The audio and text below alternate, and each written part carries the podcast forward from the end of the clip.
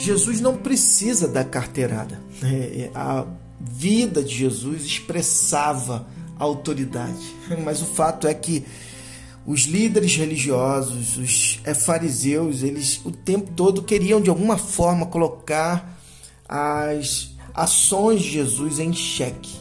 Mateus capítulo 21, a partir do 23. Logo depois ele estava de volta no templo ensinando. Então, os, os, principais sacerdotes e os líderes do povo exigiram: mostre-nos suas credenciais. Quem deu a você autoridade para falar e agir desse modo?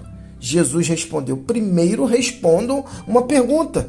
Se a responderem, também responderei a sua. No caso é do, do batismo de João Batista. Quem autorizou, Deus ou os homens? Eles ficaram numa situação difícil e sabiam disso. Confusos, cochichavam entre si.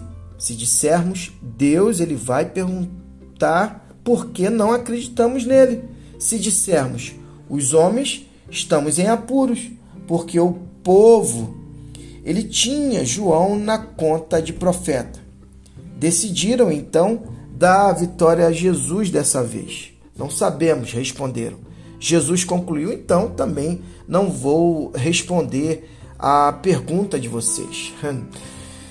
É legítimo o questionamento daquelas autoridades. Buscar entender a razão e a origem de certos ensinamentos e práticas é válido, sim, mas deve ser feito com espírito genuíno, de busca pela verdade, não como um meio de descredibilizar alguém por causa das nossas próprias agendas e preconceitos. Não, a hipocrisia estava ali, autenticada nas perguntas, no questionamento daqueles homens.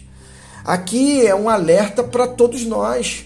Devemos buscar autenticidade em nossa fé, em nossas ações, em vez de nos preocuparmos apenas com a aparência exterior. Eles estavam preocupados com aquilo que o povo iria estar é, pensando sobre eles. É a autoridade final em questão aqui não vem é do homem, mas é de Deus.